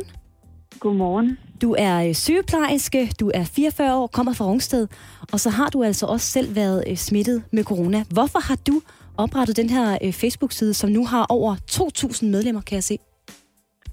Ja, jeg blev selv smittet og syg 12. marts, og jeg oplevede, hvor svært det var at sidde alene med de her symptomer. Jeg havde øh, svært ved at få luft. Jeg havde, øh, det føltes simpelthen som at trække vejret gennem et sugerør. Og det brændte i hele min brystkasse, og øh, det var enormt angstprovokerende, når man så prøver at ringe til sin læge, og de så siger, jamen, det ved jeg ikke, hvad jeg skal gøre ved. Mm. der er ikke nogen, der kender sygdommen. Øh, normalt, når man ringer til sin læge, og man har en betændelse, så siger de, nå jamen, lad os prøve at udskrive dig med noget, eller give dig noget antibiotika, og så, hvis det ikke virker, så prøver vi et andet type antibiotika. Men i det her tilfælde, der føler man sig virkelig overladt til sig selv. Og det, man får at vide, det er, at man kan krydse fingrene og håbe på, at kroppen selv får bugt med sygdommen, for der er ikke så meget at gøre. Og så ligger man jo virkelig og tænker, og når man så ikke kan få luft, så er det jo sådan en ond cirkel. Øhm, og det bliver man jo meget bange over, når man sidder i isolation, som jeg gjorde nede i kælderen. Mm. Øhm, ja, så jeg oplevede, at jeg var meget alene med det. Og Og, nu- tænkte, der må være andre, der har det som mig. Ja, og nu siger du, at du, øh, at du blev erklæret smittet den 12. marts. Det er jo lang tid siden, og jeg, jeg formoder, at du er blevet erklæret sygdomsfri siden. Men hvordan oplever du øh, den her sygdom i dag? Altså har du stadigvæk øh, men af den, eller er, er der stadigvæk senfølger? Ja, jeg har stadigvæk men og sine følger efter det. Og øh, jeg havde aldrig drømt om, at da jeg sad den 12. marts og blev syg, at jeg skulle sidde fire måneder efter og stadigvæk have svært ved at få luft og stadigvæk have en følelse af, at der ligger en kæmpe kampsten hen over min brystkasse. Øhm, man regner jo med, at nu, nu bliver jeg syg, og så går der måske en uge, der går 10 dage, for de slemme går der lidt længere. Men her fire måneder, det, det er alligevel det synes jeg, det synes jeg er underligt, og, og vi er rigtig mange, der har det sådan. Og nu har du og øh, i samarbejde med nogle andre jo oprettet den her Facebook-side, øh, der hedder Covid-ramte med senfølger. Hvad er det for nogle erfaringer, I, øh, I kan dele med hinanden derinde? Ja, altså, det viser sig jo, at nu har vi jo 2.200 medlemmer her til morgen, så der er et kæmpe behov. Og altså, tænk, at så mange mennesker har siddet alene med de her tanker, og det, der går igennem igen og igen, det er, at øh, jeg troede, jeg var helt alene med det her, og folk kigger på mig, som om jeg er en hypokonter, fordi det er jo flere måneder siden, jeg var syg, og hvor jeg er glad for at læse, at der er andre. Men det folk har, jamen det er øh, mangel på luft, altså svært ved at trække vejret. Det er en følelse af trykken på brystet, det er hovedpine, mangel på lugte- og smagsans, svimmelhed, helt udtalt udmattethed og træthed. Øhm, altså det er et utal af symptomer, de oplever. Øhm, så, så det er jo ret utroligt faktisk, øh, hvor meget den går ind og påvirker ens krop, den sygdom. Og det, man troede, der var en luftvejssygdom i starten, det har jo vist sig, at den angriber så meget øh, på hele kroppen. Susie Vordenskjold, jeg kan forstå, at øh, du og så også nogle andre i den her øh, Facebook-gruppe har haft lidt sådan dårlige erfaringer, når I har gået til lægen med jeres senfølger her. Er det en form for magtesløshed, man sidder tilbage med, når man selv kan mærke, at man har ondt, man ikke rigtig får at vide, hvad man skal gøre ved det? Ja, altså man får ikke noget hjælp på den måde, at jamen, de ved jo ikke endnu, hvad man skal gøre ved det. Så så længe at man ikke skal indlægges til ildbehandling eller respirator, så må man jo prøve selv. Og det sidder man jo og bliver meget nervøs for, og man læser i medierne, hvor, hvor slemt det kan gå. Så man begynder måske at selvbehandle, og nogen har taget allergipiller, og nogen har taget nogle andre ting, og altså man prøver alt muligt selv. Øhm, og det, er jo, det kan jo ikke være rigtigt, at vi skal sidde og selvbehandle med alt muligt. Altså, der må være øh, noget, en forskning, eller der må være nogen, der kan være interesseret i den her kæmpe gruppe af mennesker, øh, som kan hjælpe dem i Mm. en eller anden grad. Altså, det kan ikke være rigtigt, at vi bare er overladt til os selv på den måde. Men nu siger du jo også selv, øh, at det her det er jo øh, altså en meget ny virus. Vi ved meget lidt om den endnu. Så spørgsmålet er jo, hvad kan man gøre for, øh, for jer nu og her, altså alle jer, der oplever de her senfølger? Fordi forskningen er jo ikke helt med endnu. Vi har jo ikke engang en vaccine mod den, den her virus endnu. Det er rigtigt. Men selvom at man ikke kender den her virus, så kender man jo andre typer virus, og man kender øh, lungepatienter, øh, man kender til hovedpinepatienter. Øhm, så det, men det virker lidt som om, at man sådan siger, oh, covid, nej, det, det skal vi ikke lige have noget at gøre med. Altså, man kunne jo godt øh, henvise folk til et lungeambulatorium her oven på sygdommen øh, og hjælpe dem på vej. Og øhm, heldigvis er der lige begyndt at komme lidt tilbud rundt omkring. Øh, men, men det virker som om, at de praktiserende læger ikke ved det endnu øh, og ikke henviser. Så øh, det er meget vigtigt, at vi ligesom får udbredt kendskabet til, at der er begyndt at komme nogle muligheder nu. Og det, det er også på tide her mange måneder efter, og der er virkelig mange, der har følt sig alene. Og specielt det der med, at der også er mange, der har været syge i februar og marts og april, og de fik ikke lov at blive podet. Og der er mange, der siger, jamen jeg har jo haft alle de her symptomer, jeg har mine senfølger, men, men jeg er jo ikke blevet testet. Altså der er utrolig meget uvidshed, der er utrolig mange mennesker, der går rundt og har det enormt dårligt, og mener også, at de har haft covid. Men det er jo ikke alle, der er blevet podet, så øh, ja. Susie Vordenskjold, du er sygeplejerske og tidligere coronapatient. Vi ønsker dig alt det bedste herfra i hvert fald, og tusind tak for din tid. Selv tusind tak, og god dag til jer. Nu er det blevet den tid på ugen, hvor alle os øh, filmelskere, vi samles ind i vores lille Facebook-gruppe. Vi er omkring 1000 mennesker, og så skriver, hvad så venner, er I klar til i aften, var? Så sker det fandme The Old Guard. Og så skal Ah. den film øh, anmeldes, øh, inden du så øh, stormer ud i den nærmeste biograf for at kaste dig over den. Det er torsdag, der er en ny film. Ja, det lyder som en rigtig fed gruppe, du er medlem af der. Ja. Det vil jeg, det vil jeg sige. Martin er administrator. Ja. Oh, ja. Fordi det er nemlig torsdag, og det betyder, at vi får øh, fint besøg her i studiet, nemlig af dig, Martin Blikker. Godmorgen. Godmorgen. Du er øh, filmanmelder, og så er du også en nyhedsvært her på kanalen. Og i dag, som Oliver sagde, der er det faktisk ikke en decideret biograffilm, vi skal have anmeldt. Det er nemlig en film, der øh, får premiere på Netflix. Og den hedder nemlig The Old Guard. Og når man øh, googler den, bliver den fremhævet som en form for superheltefilm. Men kan du lige sætte lidt flere ord på, hvad handler den om?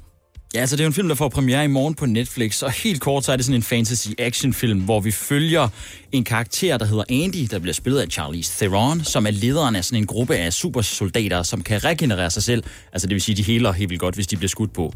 Eller kort sagt, de er udødelige. Mm. Og øh, den her lille gruppe af supersoldater har levet i rigtig mange år, de har set rigtig mange forskellige samfund og udviklinger ud i samfundet. Det betyder så også, at de har besluttet sig for ligesom at kæmpe for det, som de selv synes er det rigtige at kæmpe for. Og samtidig så kæmper de også rigtig hårdt for ligesom at holde deres hemmelighed hemmelig. Men det kan man jo ikke i sådan en film her. Så det vil sige, at i forbindelse med en mission, så bliver de selvfølgelig forrådt, og så skal de jo selvfølgelig ligesom prøve at finde ud af, hvem er det, der har forrådt dem. Og samtidig oven i det hele, så er der selvfølgelig også en gal videnskabsmand, som der jo altid er i den her slags film. Der er et lille klip fra traileren. Lad os prøve at høre det. I have the new one. And? I think she has potential. See, you're already healing faster. You're gonna do great. So we really never die. Just because we keep living doesn't mean we stop hurting. Throughout history, we've protected this world, fighting in the shadows. It's nearly impossible to disappear in the world we live in today.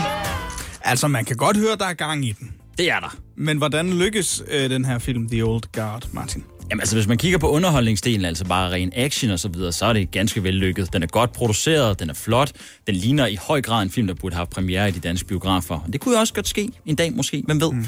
Men øh, jeg vil så sige, en af de ting, der er problematisk med den slags film her, hvis man kommer efter noget lidt mere dybde og en film, som overrasker en, så kommer man godt nok til at blive skuffet, fordi det er en af de mest gennemskuelige film, jeg har set i meget, meget lang tid. Altså, det er virkelig sådan noget med, at du kommer ind i et rum, og så er der nogen, der er blevet kidnappet, men sjovt nok, så er det en, de ikke har kidnappet, og så sidder man og tænker, men det virker da pusseløjerligt. Og det er det også, fordi det har jo selvfølgelig en connection til hele plottet. Hvem skal gå ind og se den her film? Jamen altså, jeg synes jo bare, man skal se den, hvis man mangler noget nyt at se på, om man har lyst til at se en, en velproduceret actionfilm. Men igen, hvis man forventer at få noget mere dybde og få noget, hvor man bliver kastet bagover og overrasket og tænker, kæft, det havde jeg ikke set komme, så er det ikke den her film, man skal give sig kast med. Er det en film, man kan se med sin kæreste? For det kan meget godt være, at man synes, det er en hyggelig idé at sætte sig ned en fredag eller en lørdag aften og sige, vi skal se noget Netflix i aften, skat. Nu vi spist lidt god mad, så skal vi hygge os. Men så bruger man jo en time på at finde ud af, hvad man skal se, og så ender man med at se en film, som en af os som regel har set før. Ja, det er eller, det god. eller Friends. Det eller Friends, ja. Hvis nu man mangler en god film til weekenden til at se sammen med sin kæreste, man har aftalt, aftalt man skal Netflix en chill, skulle til at sige. Man skal hygge sig i morgen aften med noget Netflix. Kan man så give sig til at se The Old Guard? Jeg vil sige, hvis det er en film, man gerne vil have, der bare man skal kunne slå hjernen fra til, så ja, ja så sæt den her på. Også fordi den har faktisk vanvittigt fedt karaktergalleri. Den har måske, jeg, jeg tror aldrig, jeg har set det før, men den har et, et homoseksuelt krigerpar, som er super fede, og som står for filmens bedste scener, og nogle af de sådan mere filosofiske indspark i forhold til alt det her med, hvordan er det at være udødelig, og konsekvenserne af det. Noget, som man jo også har set behandlet i en vampyrs bekendelser. Så det er noget af det tætteste, man kommer på der, så man får også lidt på den kant. Men derudover, det er en film, som man hovedsageligt slår hjernen fra til, og ikke sådan behøver at tænke videre meget over. Det kan jeg jo umiddelbart rigtig godt lide, ja. må jeg ærligt indrømme. Hvad med, hvad med skuespillet i den her film, Martin Blikker? Jamen altså, det er jo stærkt cast. Altså, vi har Charlize Theron, der har vundet en Oscar for Monster tilbage i uh, 2003. Vi har Chiwetel Ejiofor fra 12 Years a Slave. Meget svært navn at sige. Også ja. Oscar nomineret. Så der er jo sindssygt gode skuespilskræfter med den film her. Og de gør det ganske godt. Men igen, den er bare så gennemskuelig, den film her. Og det er ikke, fordi det er den skarpeste dialog, de har med at gøre. Så det er også svært for dem at løfte op på, ja, det højeste af det højeste. Men de gør det ganske udmærket. Stjernerne går fra 1 til 6, Martin, eller fra 0 til 6 for den sags skyld, hvis du har lyst til at gå derned. Hvor ligger vi hen med The Old Guard? Hvor mange stjerner skal den have? Jamen, vi ligger lige i midten. Så den får tre stjerner, den her film her. Fordi ja, du kan slå hovedet fra til den, den er flot produceret, det er god action. Men derudover så kommer vi heller ikke meget højere. Jeg tror, det er en film, man ser en gang, og så gider man ikke se den igen. Martin Blikker, du skal have færdigskrevet nyhederne til klokken 9, men du er filmanmelder her hver torsdag. Tak for det. Hjælp en, du holder af med at tage det første skridt til bedre hørelse. Få et gratis og uforpligtende hørebesøg af Audionovas mobile hørecenter. Så klarer vi det hele ved første besøg, tryk dig nemt i eget hjem. Bestil et gratis hørebesøg på audionova.dk eller ring 70 60 66 66. Endnu en gang. Det er mig, der siger tak. Velkommen. tak. Ja, det er godt klar. Hvor lang tid får jeg? Et minut? Et minut, ja. Sådan! Det er hurtig tisning. Vi har Jeg var, taget tid på dig. jeg var ved at gå i panik, fordi der var ikke mere toiletpapir. Og så var jeg sådan, ah, det sker bare ikke. Men så fandt jeg ud af, at der var jo papir til fingrene ved siden af. Så brugte jeg bare det i stedet for. Same. Så, Anne. Nu har du noget at trække vejret lidt. Ja. Du er kommet ind. Du har fundet ud af. Der står 2-2. Du har været ude og nervøs tisse af. og det er fordi, der er... Øh, Der er noget på spil her. a bad blood, kunne man sige. Det er vores clickbait battle. Ja. Vi har kørt den hver dag. Yep. Seneste halvanden uge. Rigtigt. Og som du siger, så står der altså, eller som I siger, så står der altså øh, åbenbart 2-2, og ikke 3-2. Der står 2-2. Men det kan jo ændre sig nu. Det kan det. Du fik lov til at starte i går, Gør det? så jeg synes, du skal starte igen i dag. Jamen, øh, dagens clickbait-rubrik fra min side lyder. Opdaget i vandet i Zoo, kolon. Ikke sket i 23 år. I vandet i Zoo. Opdaget i vandet i Zoo, kolon. Ikke sket i 23 år. Det er en god clickbait. Ja. Er der et billede til? Jeg går ind og kigger. Ja, der er et billede til. Men jeg kan ikke sige, hvad der er på det billede. Hvorfor ikke? Det er der faktisk heller ikke på forsiden. Nu er jeg klikket ind på artiklen. Okay. Øhm, får jeg point for at gætte, hvad for en zoo vi er i? Nej. Du får som altid point for at fortælle mig, hvilket medie har skrevet den her clickbait-overskrift, og hvad er det, historien handler om? Hvad er det, man skal klikke ind for at læse? Jeg tror, det handler om en gorilla, der har taget sig et bad nede i en eller anden sø. Og det skete i en eller anden elendig zoologisk have i New York. Det er meget specifikt. Det er en gorilla, der har taget et bad. Ja, I New York. I en sø i New York. Okay. Altså, der har været en sø inde hos gorillaerne, den har de faktisk ikke været nede i. De har altid klatret over den. Så opdaget i vandet det i Zoo, ikke sket i 23 år. Det er en gorilla, der har taget sig et bad i New York. I en Yes. zoologisk have. Yes. Kom med de point. Hvilket medie stammer den her Nå, fra? den er fra... Øh... Den er fra Ekstrabladet. Jeg kan fortælle dig nu, Oliver. Og nu bliver det jo rigtig spændende. Ej, jeg tror, der, der er chance for et point, Max. Jeg bliver nødt til at sige nu, at du får 0 point. Og det fodrer mig en lille smule, kan jeg godt mærke. Det skal jeg, øh, det skal jeg slappe helt af med. Den her clickbait stammer fra BT. Vores venner på BT. Jeg tænkte, den var for lang til BT. Øh, ja, det var den ikke. Men de havde vi ikke haft det sidste med. Og vi skal ikke helt til New York. Vi skal faktisk kun til Københavns Zoo. Nå, det er jo lige rundt om hjørnet. Ja, det er det nemlig. Hvor der øh, for første gang i 23 år, deraf overskriften, er blevet født en sælunge. I vandet? Ja. Okay. Fair enough. Det er simpelthen det, historien handler om. Det da kedeligt. Og det skal man jo øh, klikke ind for at forstå. Opdaget i vandet i Zoo, ikke sket i 23 år. Ja. Man opdagede en lille sælunge i vandet i Zoologisk Have i København. Det er altså ikke sket i 23 år. Nej, okay. Ja. Nå, 0 point, Oliver. 0 point. Jamen, er du klar til at få ligeledes 0 point? 2 point. Ja, tak. Min clickbait-overskrift er... Husk, du, der er, du kan få to mulige point ved at gætte historie og medie. Tak, Oliver. Hvad er den? Overskriften er... Besat af barnestjerne. Besat af barnestjerne. Ja. Der må være et billede til den her. Ja, det er det også. Men jeg kan ikke sige det, så bliver det simpelthen for nemt. Besat af barnestjerne. Det er svært. Okay, der er et billede af Billie Eilish. Ej, Jeg synes godt nok, jeg hjælper dig meget. Altså, er det fordi Billie Eilish er en barnestjerne? Hun er jo ikke så gammel. Eller er det fordi hun er besat af en barnestjerne? Er det... Øh, er hun glad for Disney? Er det... Ah, det synes jeg er mega svært. Jeg starter lige med, med mediet.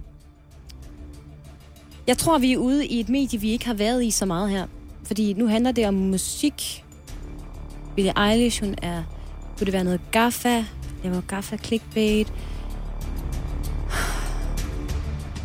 Jeg er presset herovre, Oliver. Det er jeg simpelthen. Jeg tror, vi... Okay, nej. Vi ender, vi ender på Ekstrabladet. Vi ender på Ekstrabladet. Vi ender, ah, ved Ekstrabladet godt? Åh. Vi ender på Ekstrabladet. Nu holder jeg fast i den. Ekstrabladet, og historien handler om, at øh, Billie Eilish, Eilish simpelthen har er faldet over en ny øh, rising barnestjerne i USA, som hun synes er helt fantastisk, og som hun øh, reklamerer for på sine sociale medier. Det er dit bud? Ja, jeg kan ikke sætte et navn på den her barnestjerne. Jeg synes, det andet er godt nok. Okay. Ja. Så kan jeg sige til dig, Du bruger enhver anledning på at spille Billie Eilish. så lyden af Billie Eilish, Ja. at du har fået now. 0 point. Nej! Oh! Ja. Nå, jeg er Sang- sikker på, at jeg var tæt på. Mediet. Jeg ser og hører. Nå. Ja. Og hvad handler den her historie om? Det handler om, øh, som også fans af Billie Eilish vil vide, at hun i hele sin ungdom har været ekstremt besat af Beeps. Justin Bieber. Justin Bieber? Yes, faktisk så slemt, at øh, Billie Eilish forældre overvejede at sende hende i terapi. Okay, wow. Ja, hun har været meget besat. Men den er, den er svær, Justin fordi Justin Bieber er jo ikke en barnestjerne mere. Men det var han jo. Tidligere barnestjerne måske, ville måske have været Han mere er 26 rigtigt. år nu. Ja. Han er en voksen mand. Den må du tage med øh, ringer til Se og Hør, redaktionschefen for Se og Hør. Men øh, i hvert fald, Jamen så dog. fik du ikke nogen point. Og dermed så står der stadigvæk 2-2 i vores clickbait battle, som kan blive afgjort i morgen. Ja. Og Det, det bliver jo afgjort i morgen under alle omstændigheder. Spørgsmålet er bare, hvad stillingen vi kommer finder til en at vinder. være. Ja. Ikke? Det bliver spændende. Jeg tror, tror, jeg tror godt, jeg kan tage den her. Du er ikke så god den her du var i sidste uge. Åh, oh, jeg synes, jeg er rigtig god faktisk. Ah, ah. Ja. Og når klokken bliver 13 i dag, Oliver, mm-hmm. så gætter jeg på, at øh, landets mange retsreportere på medierne, dem der ikke er på sommerferie i hvert fald, de kommer til at have øh, blikket stift rettet mod Glostrup Byret. Fordi i dag falder der altså dom i en ret opsigtsvækkende sag. Det er nemlig Britta Nielsens tre børn, der sidder på anklagebænken i dag, hvor de kan blive dømt eller frikendt for groft hæleri. Ja. Og sagen er jo den, at man har fundet ud af, efter at øh, Britta Nielsen blev opdaget i at have svindlet øh, 117 millioner kroner ud af statskassen, at mange af de børn har hun indirekte eller direkte simpelthen givet videre til sine tre børn. ja, mange af de penge har hun givet videre til sine tre børn. Det var det, jeg mente. Ja. Hvad sagde jeg? Mange af de børn, mange har, hun givet børn videre. har hun givet videre til Mange af de penge har hun givet Ja. videre til sine øh, tre børn. Øhm, og det er lidt forskelligt, hvad de her øh, for, øh, børn er tiltalt for. Lad os starte med den yngste. Den 33-årige Nadja Samina Hayat. Hun er øh, tiltalt for groft hæleri for 37,2 millioner kroner. Det er altså hende, der øh, ifølge anklageren har modtaget langt de fleste penge. Ja. Og øh, hun er også... Øh, Er det hende med hestene? Det er nemlig hende med hestene. Ja. Og, og Tyskland og sådan noget. og, og et meget dyrt studeri i Tyskland, hvor det var hendes mor, der øh, styrede al økonomi, ja, ja, ja. hvor hun ikke rigtig satte spørgsmålstegn ved, hvordan det overhovedet kunne lade sig gøre, når hendes mor jo var øh, offentligt ansat. Ikke? Men ikke desto mindre, så øh, risikerer hun altså i dag en fængselsstraf på mellem 3,5 og 4 års fængsel, hvis hun bliver dømt skyldig. Eller det er i hvert fald det, anklageren kræver. Det kan jo godt være, at dommeren tænker, at det er en lidt hård fængselsstraf. Men hun er simpelthen den, som anklageren mener skal have den øh, hårdeste fængselsstraf, hvis de bliver dømt, og det har noget at gøre med beløbets størrelse. Fordi de to andre børn, den øh, 36-årige Karina Jamila Hayat, hun er øh, tiltalt for at have modtaget 3,5 millioner kroner, hvilket jo er langt mindre.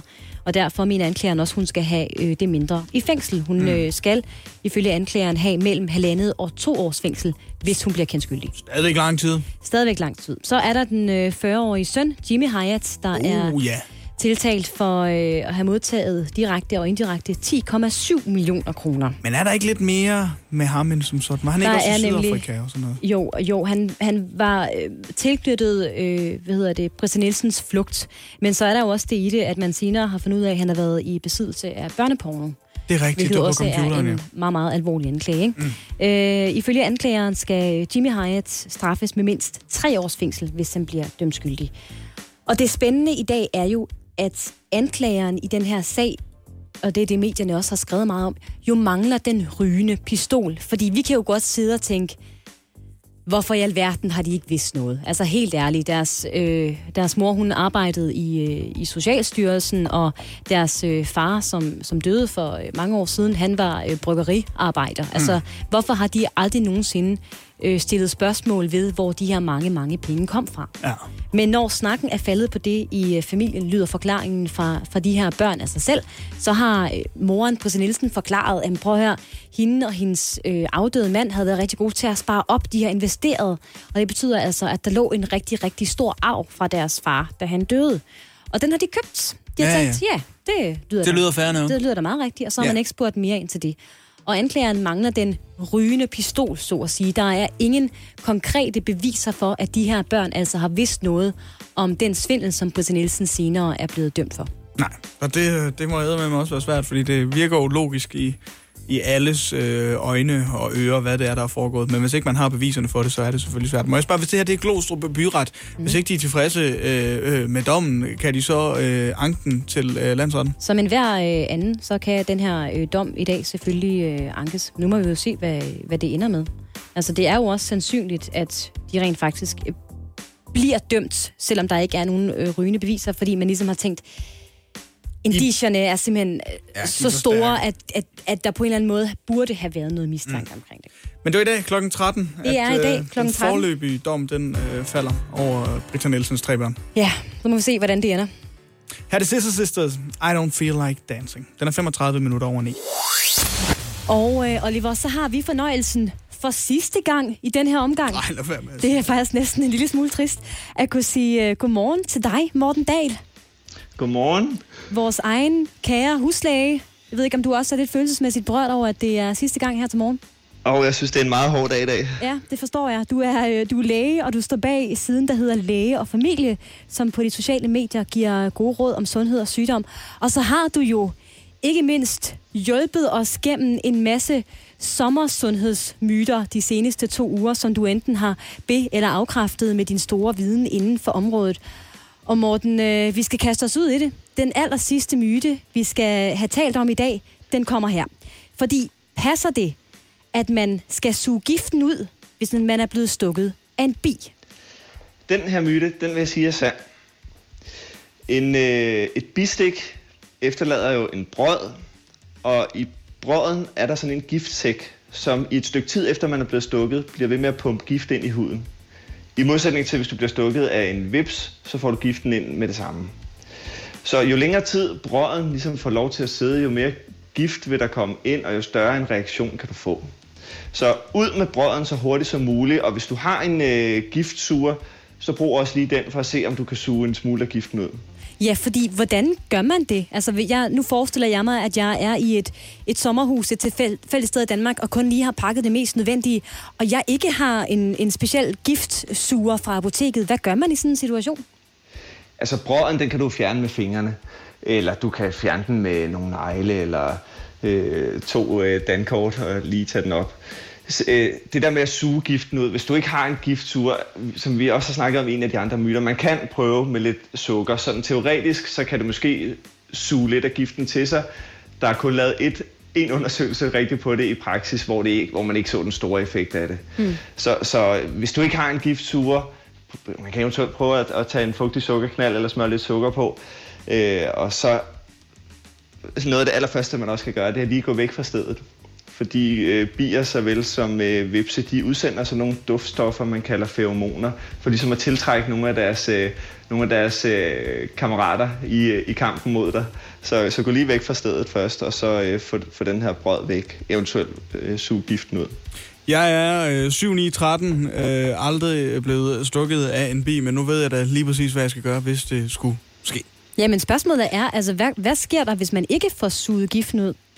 Eh, Der sker jo som regel ikke noget. Hvis du ikke har allergi, så får, men så får du bare en større lokal reaktion, hvis, øh, hvis brøden får lov til at sidde. Mm. Det, er mere, det er vigtigere det der med at få brøden ud hurtigt, end at øh, gøre alt muligt for at suge giften ud. Hvis du lige har en giftsuger ved hånden eller noget sukker ved hånden, så gør du det, efter du har øh, taget brøden ud. Men det vigtigste er at få brøden ud, fordi der sidder der altså den her giftsæk, som bliver ved med at pumpe noget gift ud i din hud. Øhm, man møder rigtig, jeg møder rigtig tit folk, der tænker, om de er allergiske over for bi- eller vipsestik, fordi de får sådan nogle store hævelser der, hvor de er blevet stukket. Ja.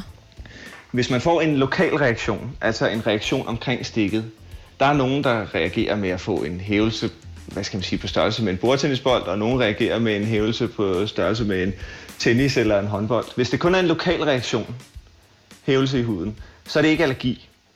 Øh, og det er rigtig vigtigt at vide i virkeligheden jo i forhold til, hvad så næste gang jeg bliver stukket? Skal jeg så ringe 112 og på hospitalet med det samme, eller kan jeg godt tage det mere stille og roligt? Ikke? Mm. Hvor, men hvis du begynder at få hævelser mange steder på kroppen, også der, hvor du ikke er stukket, eller kløe mange steder på kroppen, der, hvor du ikke er stukket, måske problemer med vejrtrækningen, eller du begynder at blive fjern eller sløv, så er det tegn på en allergisk reaktion, og så skal der handles hurtigt. Ikke? Så har vi det med. Og øh, så er det jo noget med, Morten, at du her i anledningen af vores øh, sidste dag sammen har en lille quiz. Er det rigtigt forstået? Ja, jeg har lige en lille quiz. Jeg ved, I godt kan lide at, øh, og, og konkurrere lidt, ikke? Det er vi glade for. Ja, det, det, er, det er fuldstændig korrekt, ja. Så det er, det er to simple, eller måske ikke så simple, men to små spørgsmål. Ja. Den første, det første spørgsmål, I skal gætte, det her, det er en sommerspise. Ja. Det er en sommerspise, hvor vi er i øh, planteriget. Sæsonen for den her sommerspise starter nu. Og selvom øh, spisen indeholder hele 86% vand, så er der faktisk overraskende mange kostfibre i. Halvt så mange kostfibre, som der er i rugbrød. Og når man ved, hvad for en spise det er, så vil de fleste nok over, være- blive lidt overrasket over, at der faktisk var så mange kostfibre i. Den smager rigtig, rigtig godt. Og så indeholder den ret mange antocyaniner, som er nogle øh, stoffer, som i nyere undersøgelser er forbundet med en lavere risiko for demens. Nu er jeg jo en, øh, jeg er en bærpige, Morten. Ja. Mm. Og jeg vil godt kaste mig ud i, øh, i et gæt, der hedder... Det må simpelthen være jordbær, du snakker om der. Det er også min indskydelse. Var det det? Okay, ja. Jeg har så, lyst så, vælg, så vælg et andet bær, Oliver. Skal jeg vælge et andet bær? Okay, øh, så har jeg jo lyst til at sige hindbær. Det var et point til Oliver der. Nej! Ah! Næsten uden hjælp. Ja, næsten uden hjælp. Åh, oh, hvor irriterende. Okay, det er konsekvensen af, er hvad jeg første men- gætter. Ja, men det, og sæsonen starter nu, og det er faktisk et af de bær, som er allerrigest på kostfiber. Og det tænker man ikke lige nødvendigvis over med sådan et bær. Det var den første. Ja, det var den første. Du har chance for at udligne. Ja, det, og det skal Ja. jeg. Ja. Ja. Det andet, I skal gætte her, det er en drik. Og det her, det er en helårsdrik. Den bliver drukket i stor stil af os danskere. Aperol. Både om, så... Både om sommeren og om vinteren. Vi har faktisk fjerde plads i verden over at være det land, der drikker allermest af det her. Det er en drik, som meget ofte bliver beskyldt for at være usund, men i moderate mængder er den faktisk ret sund. Der nedsætter den den samlede risiko for cancer med 13 procent, og risikoen for type 2-diabetes, altså sukkersyge, med 25 procent. Og så tænker jeg, at I som øh, tidlige morgenværter er ret glade for den her drik. Vi Jeg- står begge to og peger på os selv, Ja. fordi vi vil have første bud. Vi jeg ved, fordi vi ved godt, hvad jeg byder er. selvfølgelig først. Jeg har lyst til at sige, og det er fordi, du kom med det sidste der. Ja. Så siger jeg kaffe. Ja, det var, det var Og også... hvad siger Anne? Jamen, det var, øh, det var også det bud, øh, jeg havde. Så gæt noget mit, andet, Jamen, og, mit, og mit andet gæt er Red Bull, og jeg tvivler på, jeg tvivler på, at det er Red Bull. Men, øh, men okay, så giver vi Oliver den her, Morten. ja, det, det er rigtigt nok. Og jeg, jeg, jeg, den blev måske lidt nemt til sidst, men øh, jeg tænkte, det er heller ikke en sjov quiz, hvis slet ikke kan gætte det. Nej. Nå, jamen... Det var var, det, var det 2-1, Morten? Og det var Ja, sådan noget lignende. ikke? Jo, ja, super. Perfekt. Morten, det har været en udsøgt fornøjelse at knuse og bekræfte sommermyter med dig omkring øh, krop og, sundhed. Og jeg håber, vi må kontakte dig en anden god gang, når vi... Ja, når der er nogle uenigheder omkring nogle, øh, nogle sundhedsmyter. Og det kommer der helt klart igen. Det skal 100% komme. Tusind tak for din tid. Selvfølgelig. Det har også været en stor fornøjelse for mig. Godmorgen. Det her er Radio 100. Så er det nu. Jeg kan godt øh, berette om måske en presset stemning, vil jeg kalde det. Den er ikke behagelig. Det er den ikke. Nej. Og det er den ikke, fordi at øh, it's a final countdown ja. i Ja. dag. Vi skal have det afgjort. Efter to ugers intens battle er det nu. Ej, i- en uge, fordi du vandt sidste uge. Det er faktisk nok, ja. Tak for påmindelsen. Det er den sidste udgave af Clickbait Battle her på Radio 100 med Anne og Oliver. Og øh, der står 3-2 til dig, Anne. Ja. Vi har hver sag fundet en øh, clickbait-overskrift fra de danske medier. Jeg tænker, jeg starter. Du starter? jeg er bagud. Jamen, du er i den grad bagud. Min clickbait-overskrift er...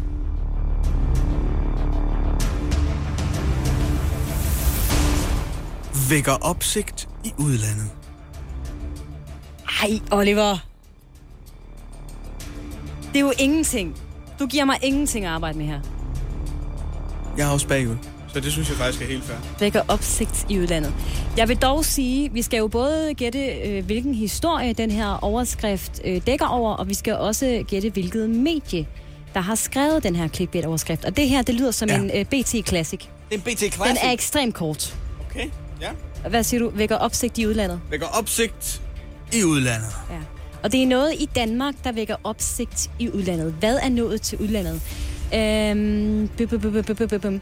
jeg tænker, at det har måske noget at gøre med, at øh, Trump her den anden dag tweetede, at man burde kigge til Danmark, fordi Danmark er et af de lande, der har øh, genåbnet godt, gradvist og hurtigt. Han brugte Danmark som et øh, eksempel på noget positivt. Og, og når Danmark bliver nævnt i udlandet, så går vi jo totalt amok, ikke? Når Trump nævner Danmark, så går vi i spåner. Ej, når vi det hele taget... Så hvis plejer der er- man at kunne se Jesper Steinmetz med de spidse albuer prøve at komme frem. Åh, jeg skal... Vi elsker, når vi bliver omtalt i udlandet. Ja. Ikke? Så jeg kunne godt forestille mig, at øh, det er os, der vækker opsigt i udlandet. Det er vores måde at håndtere, have håndteret coronakrisen på, der vækker opsigt i udlandet. Og jeg holder fast i, at det her det er en BT clickbait overskrift. BT, clickbait, overskrift. Okay. Jeg kan sige... Der er et point. Ja! For den er fra BT. Jamen prøv her, jeg kan øh, kende en, øh, en BT-overskrift, når jeg hører den. Ja, men den handler om CC, som øh, står bag en ny Hollywood-komedie. Hvor øh, blandt andet Julia Roberts niece øh, skal spille hovedrollen. Okay, wow. Ja. Den havde jeg aldrig gættet. Det er sammen med Ant Hines, som altså er manden bag Borat, sammen med Sacha Baron Cohen. Og det at dækker over, vækker opsigt i udlandet. Det vækker opsigt i udlandet. Yes, ja. modtaget. Jamen, øh, så er stillingen jo 4-2. Ja, jeg kan kun få uafgjort. Nu kan kun få uafgjort nu. Okay, jamen øh, den kommer her. Min sidste clickbait-overskrift lyder. Drama på Sommerslot. Er det det? Det er det. Drama på Sommerslot. Er der et billede med? Er det Chateau de Cais? Der er et øh, billede med. Og jeg vil, godt, jeg vil godt hjælpe dig lidt her. Og sige, der er et billede af kronprinsfamilien. Ja, ja. Jamen, så er det jo Chateau de Cais. Nej.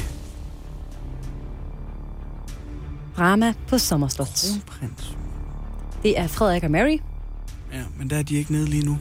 Det er Joachim, der er dernede. Det så jeg nemlig det danske kongehus lægge billeder op af på Instagram. Og den følger du jo selvfølgelig, tid, som den øh, royalist du er. Så det er ikke Chateau de Cais. Nej. Øh, sommerslot, hvad fanden, hvad, hvad bruger de sådan? Det, jeg må jo bare indrømme, jeg er ikke royalist. Nej. Jeg ved ikke, hvad de bruger sommerslot, øh, som man siger. Øh, Hvad er det for noget drama? Hvad er det for et sommerslot? Hvad handler historien dog om, Oliver? ja, øh, først og fremmest, så er du, øh, du er i Danmarks Reale Ugeblad lige nu.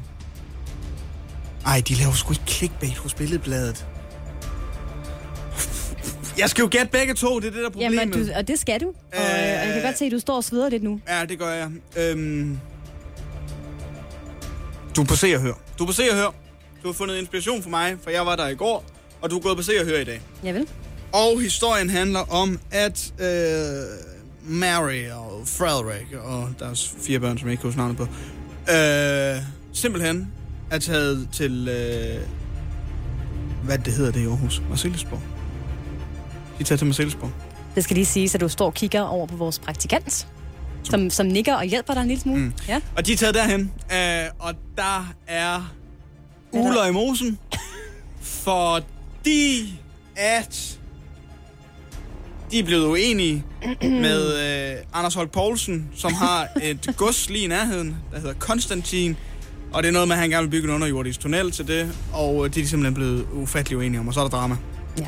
Jeg ved det ikke, Anne. Jeg har ingen Nej, anelse. og jeg kan godt høre det. Og jeg øh, øh, prøver at opsummere. Du siger, det er en overskrift, der stammer fra øh, Se og Hør. Du siger, at det handler om, at øh, kronprinsparet er blevet øh, uvenner med Anders Holt Poulsen Ja. på grund af en underjordisk Fordi tunnel. at man altid kan blive uvenner med Anders Holt Poulsen.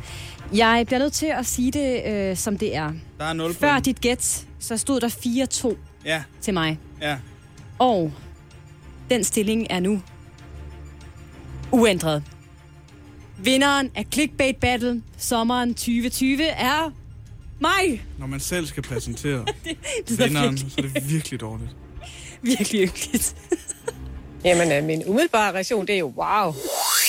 Og det var øh, i går klokken 13, der faldt der dom i en øh, meget vigtig og opsigtsvækkende retssag. Det var nemlig retssagen mod Britta Nielsens tre børn, der øh, alle tre var tiltalt for det, der hedder groft hæleri.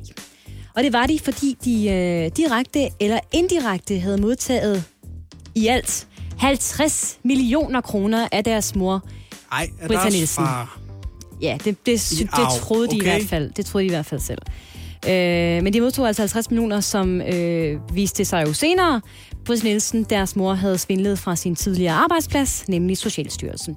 Men du er fuldstændig ret. De her øh, tre børn har alle sammen øh, troet, forklaret selv, at de troede, at, at grunden til, at de kunne få så mange penge for deres mor, det var simpelthen fordi, at der var en stor arv efter deres øh, afdøde far. Men lad mig bare komme til sagen. Retten i Glostrup kan simpelthen øh, alle tre skyldige i groft hæleri. Og de blev også alle tre idømt fængsel, dog af forskellig længde, fordi der også er øh, forskel på de beløb, som de hver især har fået. Og lad mig begynde med den, der har fået den hårdeste straf. Det er den øh, yngste af de tre børn, den 33-årige Nadja Samina Hayat. Hun fik en dom på 3,5 års fængsel, fordi hun har modtaget mere end 37 millioner kroner fra Britt Nielsen gennem tiden. Og i øvrigt aldrig nogensinde haft et arbejde. Hun har aldrig haft et arbejde. Hun har simpelthen aldrig haft et arbejde. Det er ret vildt. Det kan man mene om, men hun er til gengæld blevet god til at ride på heste. Ja, fordi det var jo øh, hende, der øh, var nede og besøge et meget, meget fint og dyrt øh, tysk studeri ja. for sin øh, mors penge. Yes. Så var der øh, 36-årige Karina Jamila Hayat. Hun blev idømt fængsel i halvandet år for at have modtaget 3,5 millioner kroner. Og så var der sønnen Jimmy Hayat på 40 år, som fik en dom på to år og seks måneder for at have modtaget 10,7 millioner kroner og for besiddelse af børneporno. Den kom altså lige oveni os. Undervejs, der har øh, alle tre nægtet sig skyldige. De har dog altså erkendt, at de jo har modtaget de her penge. Det har været Ja. svært at forklare sig udenom. Men de afviser simpelthen at have vidst, at de her penge stammede fra deres mors kriminalitet. De troede nemlig, at pengene kom fra en arv fra deres afdøde far, og så har de ikke altså, stillet spørgsmål ved det. Og det var jo lidt det, som retten havde at arbejde med i den her sag. Altså, kan vi stole på, at de virkelig aldrig nogensinde har mistænkt, at deres mor kunne have fiflet lidt ja. et eller andet sted. Og det var det, retten skulle tage øh, stilling til. Men øh, byretten i Glostrup, de købte altså ikke de her tre børns forklaring i forhold til, at de troede, det var en øh, arv. Og øh, byretten henviser til, at forældrene jo havde en helt almindelig økonomi gennem børnenes barndom. Altså dengang øh, Britta Nielsen stadigvæk var sammen med, øh, med børnenes far, og det, han var i live, der levede de et helt almindeligt liv. Altså ikke overdådigt, ikke noget med øh, tyske studerier og store biler osv. Og så det burde de, de burde vide. Ja, altså retten mener ligesom, børnene må have indset, at det i hvert fald var sandsynligt, at de her pludselig mange, mange penge kom ja. fra en øh, form for kriminalitet. Det er i hvert fald det, som retten kom frem til. Ikke? Har de tænkt sig at anke denne dom? Hvor er jeg glad for, at du spørger, fordi øh, jeg synes jo personligt, at det kunne have været dejligt at kunne sætte et punktum for hele Britta Nielsens sag nu. Den det har, her, vi, Den skal til landsretten. den har vi efterhånden øh, kørt på i nogle år. Ikke? Men øh, alle tre valgte simpelthen at anke afgørelsen på stedet. På stedet, selvfølgelig. Så øh, vi tager den lige igen i landsretten. Okay. Helt forfra. Og når de så får samme dom der, så tager vi højesteretten. Så prøver vi der igen, og så... At hvis de får mulighed for det. Men øh, i første omgang, så er det altså Østerlandsret, der skal tage stilling til den her igen. Det du kender, det du vil vide. Morgen på Radio 100.